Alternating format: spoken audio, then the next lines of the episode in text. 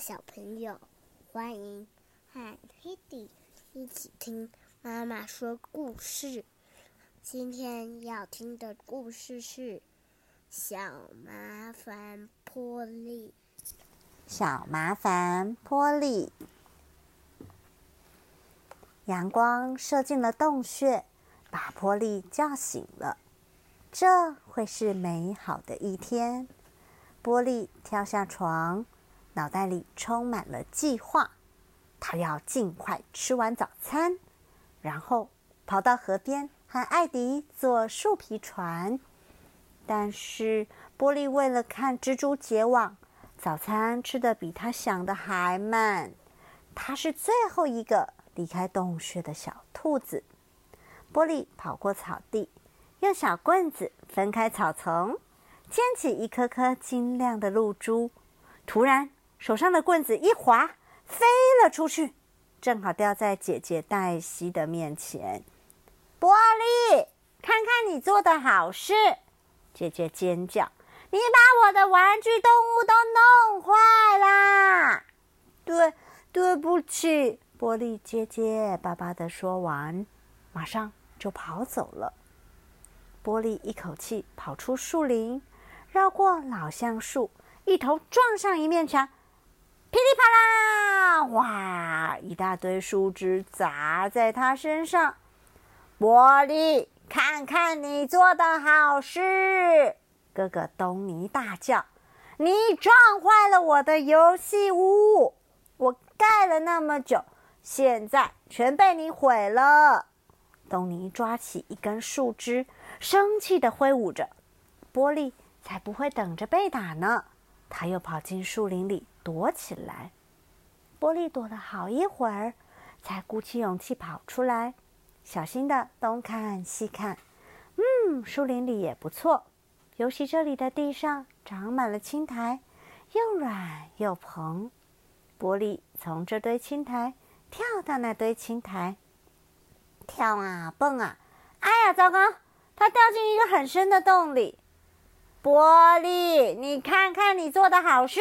他的大哥丹大叫：“你弄倒了我的秘密地洞！别走，我非打你不可！”波利没等到大哥找到他，就一溜烟跑了。午餐时间到了，波利回到洞里，没有人在家，他的肚子咕噜咕噜叫着。波利溜进储藏室，可不是要偷吃哦，只是看看里面有什么东西。他看到了。一条萝卜，几根红萝卜，一袋燕麦，还有一碗蓝莓，圆圆、亮亮、香香的蓝莓。玻璃的口水都快流出来了。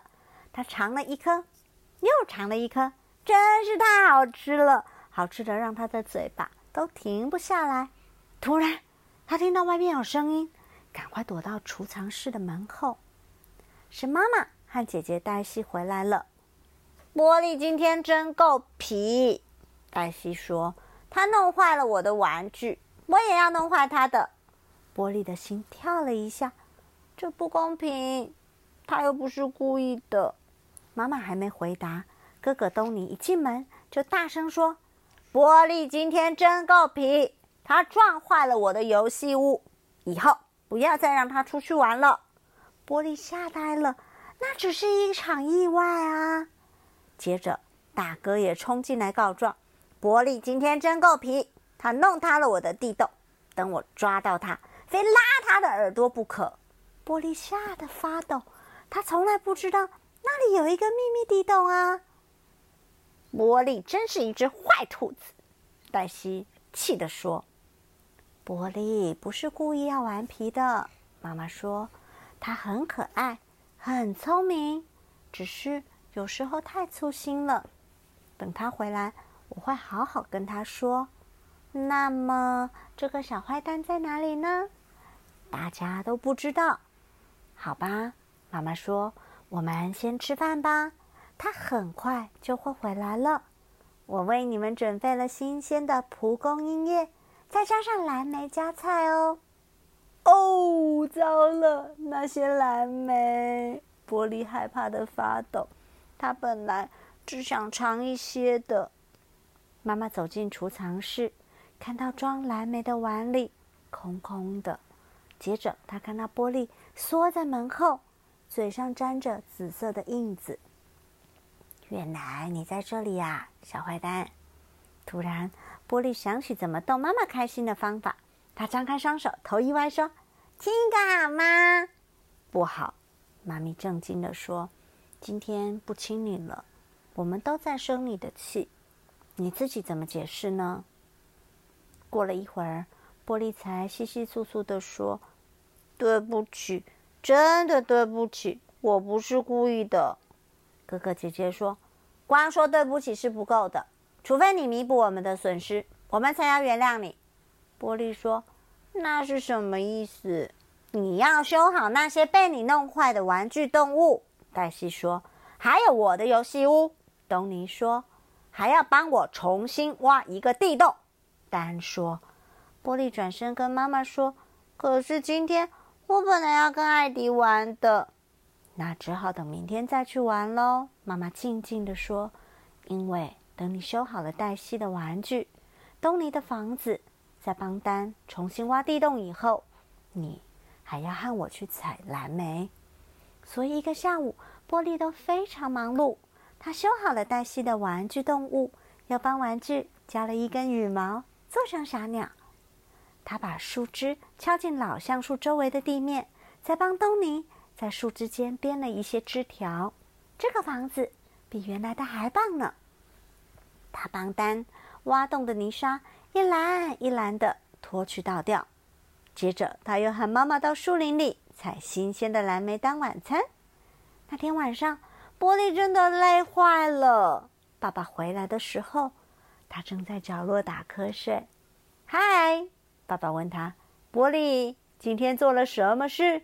怎么看起来好累哦？玻璃扑进爸爸的怀里说：“我替黛西做了新玩具，跟东尼盖了新房子，帮丹挖了新地洞，还跟妈妈一起去采蓝莓哦。你做了这么多事，爸爸说：‘哇，你一定忙昏了。’接着他对妈妈说：‘听起来玻璃今天特别乖，特别棒哦。’”妈妈、黛西、东尼和丹都笑了起来，他们笑得好开心，连玻璃也笑了。玻璃站起来，张开双手说：“现在亲一个好吗？”于是大家都一个一个的亲了玻璃。故事就说到这儿了，拜拜，晚安。